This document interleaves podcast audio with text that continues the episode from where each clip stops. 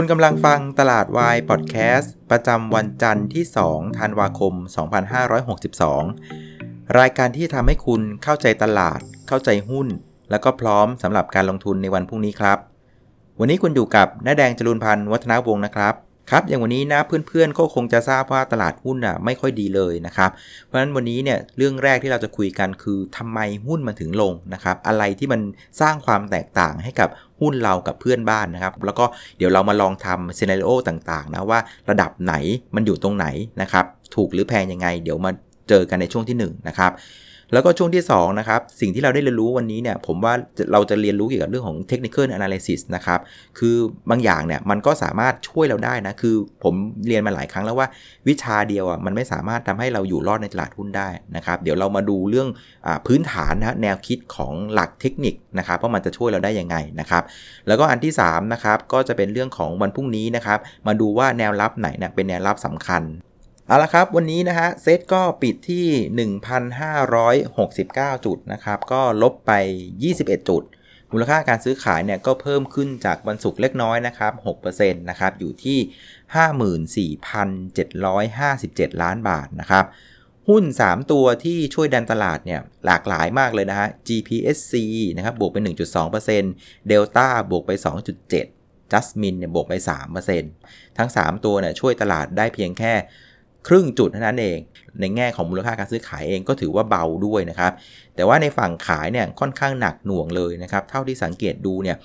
มันก็ไม่ได้ไป sector ไหน sector เด่นนะ คือเรียกว่ากระจายกระจายกัน แต่ว่าหน้าตาเนี่ยเป็นลักษณะของหุ้น Big Cap ทั้งนั้นเลยนะครับ จะเป็นปตทเนี่ยลบไป 1.7% Advance ลบไป 2% LH ลบไป 1%นะครับ 3 ตัวรวมกันนะก็ลบไปนะครับ 4.4 จุด คราวนี้ ก็มีคนถามผมเยอะนะว่าเมื่อวันศุกร์เนี่ยยอดต่างชาติเนี่ย net short ถึง 50,000 สัญญาเนี่ยเป็นตัวทำให้ตลาดลงหรือเปล่านะ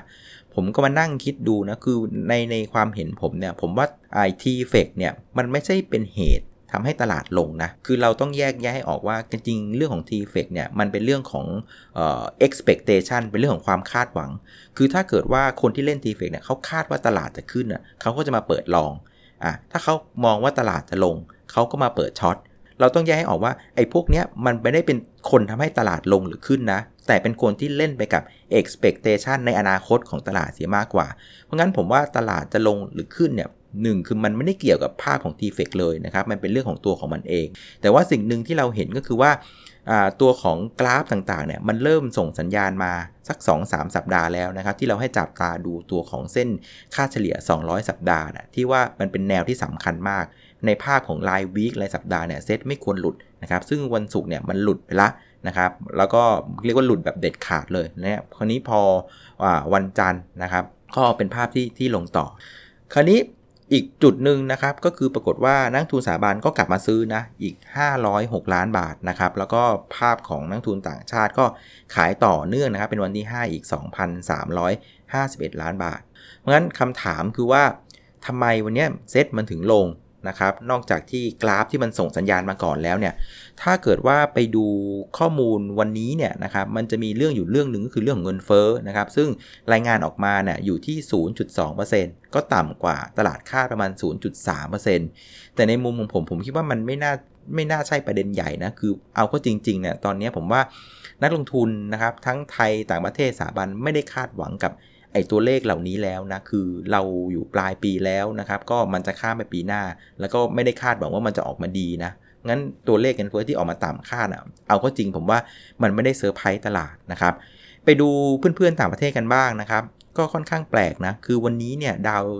ดาวโจนส์ future เนี่ยตอนนี้บวกอยู่ประมาณ 0.4%นะครับยุโรปนะครับบวกอยู่ 0.5%นะครับญี่ปุ่นเนี่ยปิดตลาดไปละบวกเป็น1% เออคือภาพรอบโลกเราก็ไม่ได้ถือกับภาพเป็นภาพที่แย่นะ พอไปดูใกล้ตัวเข้าไปหน่อยนะครับ คือกลุ่มเขาเรียกว่า TIP Market นะครับ ก็จะมีไทยแลนด์ อินโดนีเซีย ฟิลิปปินส์เป็นไงกันบ้างนะครับปรากฏว่าวันนี้เนี่ยประเทศไทยเนี่ยลบไป 1.3%นะครับ อินโดนีเซียบวกไป 2 นะครับ ฟิลิปปินส์บวกไป 1.8 เออ บ้านเรานี่เรียกว่าแหกแหกกฎชาวบ้านเลย คือ คนอื่นก็ขึ้นนะ ทั่วโลกเรียกว่าขึ้นกันเกือบหมด กลุ่มทิป ก็ขึ้นด้วยมีแต่ไทยที่ลง ไปดูว่าทำไมมันถึงลงนะครับ ไปดูกันต่อ ถ้าไปดูในแง่ของ PE ratio นะครับก็คือความถูกความแพงเนี่ยปรากฏว่าเออเราก็จริงๆ ผมว่ามันเราก็ไม่ได้แพงกว่าเขามากนะครับ คือเมื่อเช้าเนี่ย PE ratio ของปี 2019เนี่ยของเราอยู่ที่ 17 เท่า ที่อินโดนีเซียอยู่ 15.6อะฟิลิปปินส์อยู่ที่ 16.7 เท่า ก็ไม่ได้ถือว่าแพงมากนะ ผมว่าก็อยู่ระดับที่เกาะกลุ่มนะ ซึ่งภาพนี้มันเป็นมานานแล้วนะครับ ในภาพของดิวเดนยิวบ้างล่ะ ตลาดหุ้นไทยเนี่ยกลับเป็นคนที่ให้ดิวเดนยิวได้สูงสุดนะในกลุ่ม TIP Market เนี่ยให้ไป 3%อินโด 2.3อ่าฟิลิปปินส์1.7 เพราะฉะนั้นถ้ามองว่าเออถ้ามองความถูกความแพงนะเราอาจจะแพงกว่าเพื่อน แต่ก็ไม่ได้แพงกว่าเพื่อนมาก แต่ถ้าถามว่าใครให้ dividend yield ที่สูงที่สุด เรากลับให้ dividend yield ที่สูงสุด แล้วกลายว่าวันนี้เนี่ยยิ่งตลาดหุ้นเราลงไป1.3%เนี่ยเรายิ่งให้ดิวเดนยิวมากกว่าเพื่อนด้วยซ้ำไปนะครับเพราะฉะนั้นจะเห็นว่า PE ผมว่าก็ไม่น่าใช่ประเด็นนะครับดิวเดนยิวเราก็ดีกว่าเพื่อนนะครับ ถ้าถามว่าเกี่ยวกับเรื่อง trade war ล่ะ ผมว่าทั้งเรานะครับ อินโดนีเซีย ฟิลิปปินส์ก็อยู่ในสถานะคล้ายๆกันนะครับ เราก็อยู่ใน supply chain การผลิตของจีนของสหรัฐอยู่แล้ว ก็ไม่ได้แตกต่างอะไรมากมาย แต่ว่าถ้าเกิดจะมาดูว่าสิ่งที่เราแตกต่างวันนี้เนี่ยนะครับ ถ้าดูหน้าหุ้นที่นักทุนต่างชาติขายติดกัน 5 วันนะผมว่าไอสิ่งที่เราจะดูต่างกับเพื่อนตอนนี้ผมว่ามันเป็นเรื่องต้องยอมรับนะ ผมว่าเรื่องการเมืองนะครับ หลังจากช่วงสัปดาห์ที่ผ่านมานะมันมีประเด็นการเมืองค่อนข้างเยอะเรื่องของความไม่ค่อยแข็งแรงยึดมั่นกันในกลุ่มของพรรคร่วมรัฐบาลเนี่ยผมว่าอันเนี้ยดูเราจะแตกต่างกว่าเพื่อน ก็มีความเป็นไปได้เหมือนกันว่านักทุนต่างชาติที่เป็นนักทุนระยะยาวเนี่ยจะเริ่มมีความกังวลอย่างนี้หรือเปล่านะครับ แล้วก็หลังๆนี่ผมเห็นจะมีกิจกรรมวิ่งกันนะ ปีหน้าอะไรเงี้ยก็ดูจะแบบเสียวๆกันอีกแล้วนะเออในภาพของความสงบเรียบร้อยอะไรเงี้ยอันนี้ก็เป็นอีกประเด็นหนึ่งที่ก็มีความเป็นไปได้เหมือนกันที่นักทุนต่างชาติจะจะกังวล คราวนี้เพื่อนๆก็ถามว่าตอนนี้เนี่ยนะครับ PE บ้านเราเนี่ยนะครับที่บอกว่า 17.1 เท่าเนี่ยถ้าเอาที่ราคาปิดวันเนี้ย สะท้อนเป็น PE เท่าไหร่นะครับ ก็ผมก็ลองไปคำนวณมาให้นะฮะ คือตอนนี้กำไรต่อหุ้นของเซตเราเนี่ยนะครับของปีนี้อยู่ที่ 93 บาท ปีหน้าอยู่ที่ 103 บาท เพราะฉะนั้นณนะราคาปิด 1569เนี่ยนะครับคิดเป็น PE ของปีนี้นะ ตอนนี้อยู่ที่ 16.9 เท่าแล้ว แต่ถ้าเกิดว่ามองข้ามไปปีหน้านะครับ PE ของปีหน้าอยู่ที่ 15.2 เท่า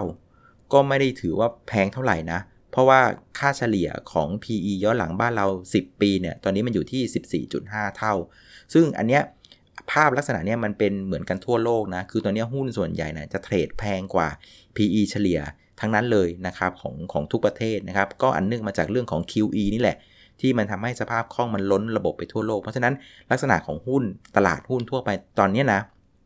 จะเทรด PE แพงกว่าค่าเฉลี่ยเสมอ เพียงแต่ว่าใครจะเทรดแพงมากแพงน้อยนะครับ ซึ่งตอนนี้ PE บ้านเราเฉลี่ย 10 ปีอยู่ 14.5 นะครับ ถ้ามองเฉพาะปีนี้เนี่ยเราเทรด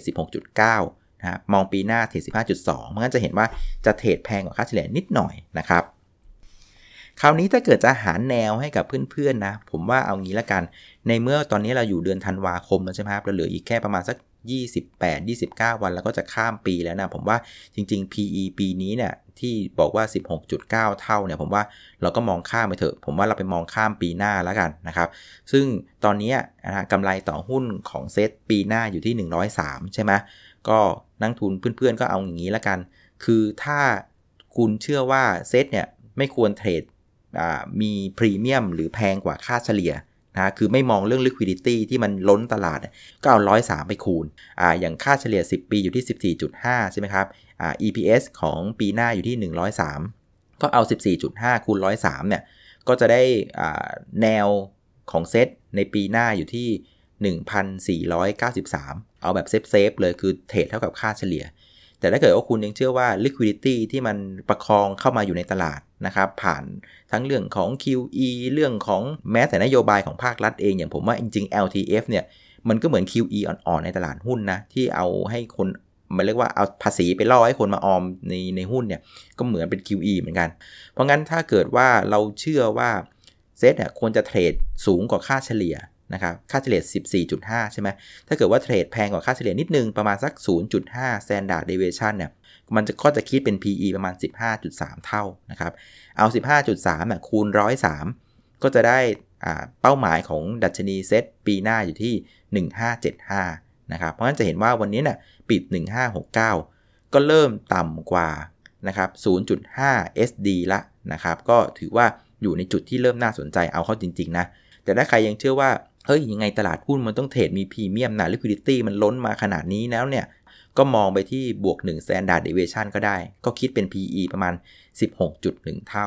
ก็เอาไอ้16.1 เท่าเนี่ย คูณ EPS ปีหน้าของเซตก็คือ 103 ก็จะได้เซตเป้าหมายของปีหน้าที่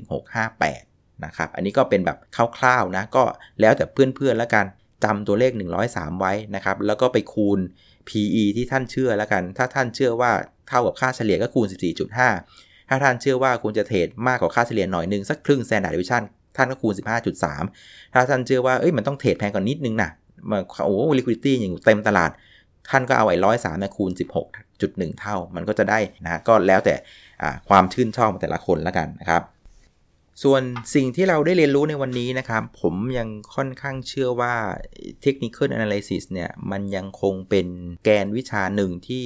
สามารถช่วยให้เราอยู่รอดในตลาดทุนได้นะครับ เขาบอกว่าวิชา Technical Analysis เนี่ยมันมีมาหลายร้อยปีมากเลยนะฮะ คือมันมีทั้งหลายรูปแบบ ทั้งเป็นแบบเทคนิครุ่นเก่า เทคนิคแบบสมัยใหม่อะไรต่างๆ ก็ว่านไปนะครับ แต่ว่าไม่ว่าจะเป็นแบบใหม่หรือแบบเก่าเนี่ย มันยังคงประกอบไปด้วยอยู่ 3 เรื่อง อันที่ 1เขาบอกว่าทุกๆข้อมูลนะครับ ทุกๆ ความคาดหวัง ทุกๆ ความเสี่ยง ทุกๆ ความเครียด ทุกๆ ความ happy นะครับสารพัดอารมณ์ของตลาดอะมันถูกสะท้อนไว้ในราคาหุ้นหมดแล้วประเด็นที่2เนี่ยอดีตอะมันมักจะซ้ำเสมอนะครับ ไม่ว่าจะเกิดเรื่องอะไรมาแล้วเนี่ยมันมักจะเกิด ซ้ำเรื่อยๆนะครับเพราะฉะนั้นเราจะสังเกตเห็นว่าพวกของราคาหุ้นในกระดานเนี่ยมันจะมีแพทเทิร์นที่เราเห็นกันบ่อยๆ เขาบอกว่าแพทเทิร์นนี้เกิดแล้วก็เกิดอีกนะครับไม่ว่าจะเป็น head and shoulder นะครับไม่ว่าจะเป็น double top double bottom นะครับ flag นะครับก็มีนะชายธงเบรกอบอะไรต่างๆ ก็มีเต็มไปหมดเลยนะครับด้วยความคอนเซปต์นี่แหละ คืออะไรที่มันเกิดแล้ว มันก็จะเกิดซ้ำอีก เพราะฉะนั้นภาพของแพทเทิร์นต่างๆเนี่ยก็เรียกว่าเราก็ต้องจดจำไว้ด้วยนะครับก็มันอาจจะทำให้เราสามารถช่วยเอาชีวิตรอดได้นะครับ แล้วก็อันสุดท้ายนะครับ พวกราคาหุ้นเนี่ยมันจะเคลื่อนไหวแบบมีแนวโน้ม มันจะไม่ได้กระโดดไปมา วันนี้ปิดร้อยบาทพรุ่งนี้เปิดใหม่เปิดที่110บาทไม่ใช่ มันจะแบบค่อยๆ เคลื่อนไหวเป็นแนวโน้มนะครับ เช่นปิดร้อยบาทขยับเป็นพรุ่งนี้ร้อยห้า อ่าร้อยหนึ่งอะไรเงี้ยมันจะขยับเป็นเป็น curve นะครับมันจะค่อนข้างเรียกว่าต่อเนื่องกันเป็นไม่ใช่กระโดดไปกระโดดมานะฮะอันนี้ก็เป็นหลักการของกราฟ เพราะฉะนั้นผมว่าโดยเฉพาะข้อหนึ่งเนี่ยผมว่าเป็นเรื่องที่สำคัญ คือข้อมูลต่างๆมันจะสะท้อนอยู่ในราคาหุ้นหมดแล้วนะครับเพราะงั้นเรื่องเนี้ยนะฮะมันก็กำลังจะสอนให้รู้ว่าช่วงที่ผ่านมาเราจะเห็นว่าตัวของกราฟเซตเนี่ย time frame รายสัปดาห์เนี่ยจะเป็น time frame ที่ค่อนข้างสำคัญ เพราะว่านักทุนระยะกลางยาวมันจะดูไอ้ตรงเนี้ย ค่อนข้างมากนะครับ นอกจากจะดูเรื่องของกราฟ แล้วเขาก็ดูเรื่องของปัจจัยพื้นฐานอะไรด้วยแหละ ซึ่งถ้าเราจำได้เมื่อวันศุกร์เราก็คุยว่าเฮ้ยมันแปลกๆนะคือไอ้กราฟรายวีคเนี่ยจริงๆ ถ้ามองเนี่ยมันทำนิวโลติดกันมา 3 วีคแล้ว ถ้าเกิดเราก็มานั่งคิดดู เฮ้ย ถ้ากราฟวีคมันทำนิวโลติดกัน 3 วีคเนี่ยแสดงว่ามันจะต้องมีปัจจัยอะไรบางอย่างแหละ ที่กำลังมา กดดันดัชนีอะไรต่างๆ เพื่อทำให้ให้ภาพมันเป็นลักษณะนั้น ซึ่งนอกจากนักลงทุนระยะกลางยาวที่ต้องดูแล้ว อย่างที่ผมบอกคือนักลงทุนระยะสั้นนะก็ต้องดู เรียกว่า form form ตัวของภาพ week ด้วย เพื่อทำให้เห็นว่า mood ตลาดมันพร้อมจะเล่นหรือเปล่า สังเกตดูอย่างที่เราคุยมันก่อนคือบริเวณ 1579เนี่ยคือถ้ามองเฉพาะ time frame day เราจะบอกว่าเฮ้ยมันเป็นแนวรับที่แข็งแรงนะ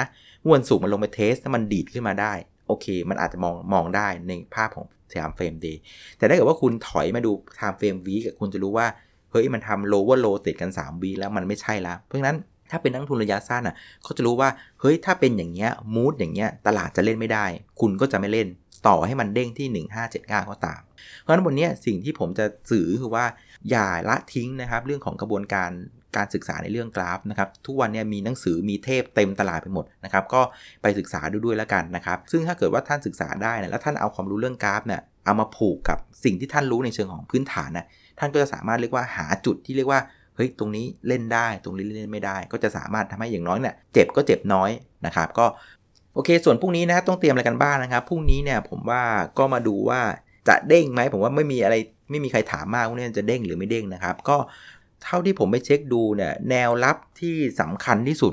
ในวันพรุ่งนี้เนี่ยนะครับหรือในสัปดาห์นี้เนี่ยก็มองไปที่เรน 1550 นะครับ ก็ถ้าไปดูทุกโลกอะตอนนี้ไปมองตัวนี้หมดละถามว่าทำไม 1550 มันสำคัญนะครับ ก็ลองไล่มองหันซ้ายไปทางกราฟเนี่ยจะเห็นว่ามันก็เป็นแนวที่คุณไปดูนะ มันเป็นบริเวณที่ป้วนเปี้ยนปงป้วนเปี้ยนทุกวันอะวิธีดูแนวรับ ง่ายๆนะ ตรงไหนที่มันมีแท่งเทียนเยอะๆนะครับหนาๆแน่นๆเนี่ยตรงนั้นอะเป็นเป็นแนวรับ คือในรับตรงนี้เนี่ยมันตั้งแต่เดือนธันวาคม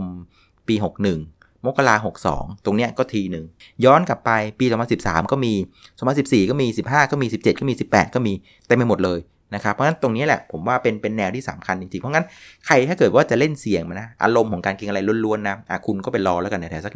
1550 ซึ่งถ้าเกิดว่าเอาไอแนวในเชิงพื้นเชิงเทคนิคเนี้ยนะมาประกอบกับในเชิง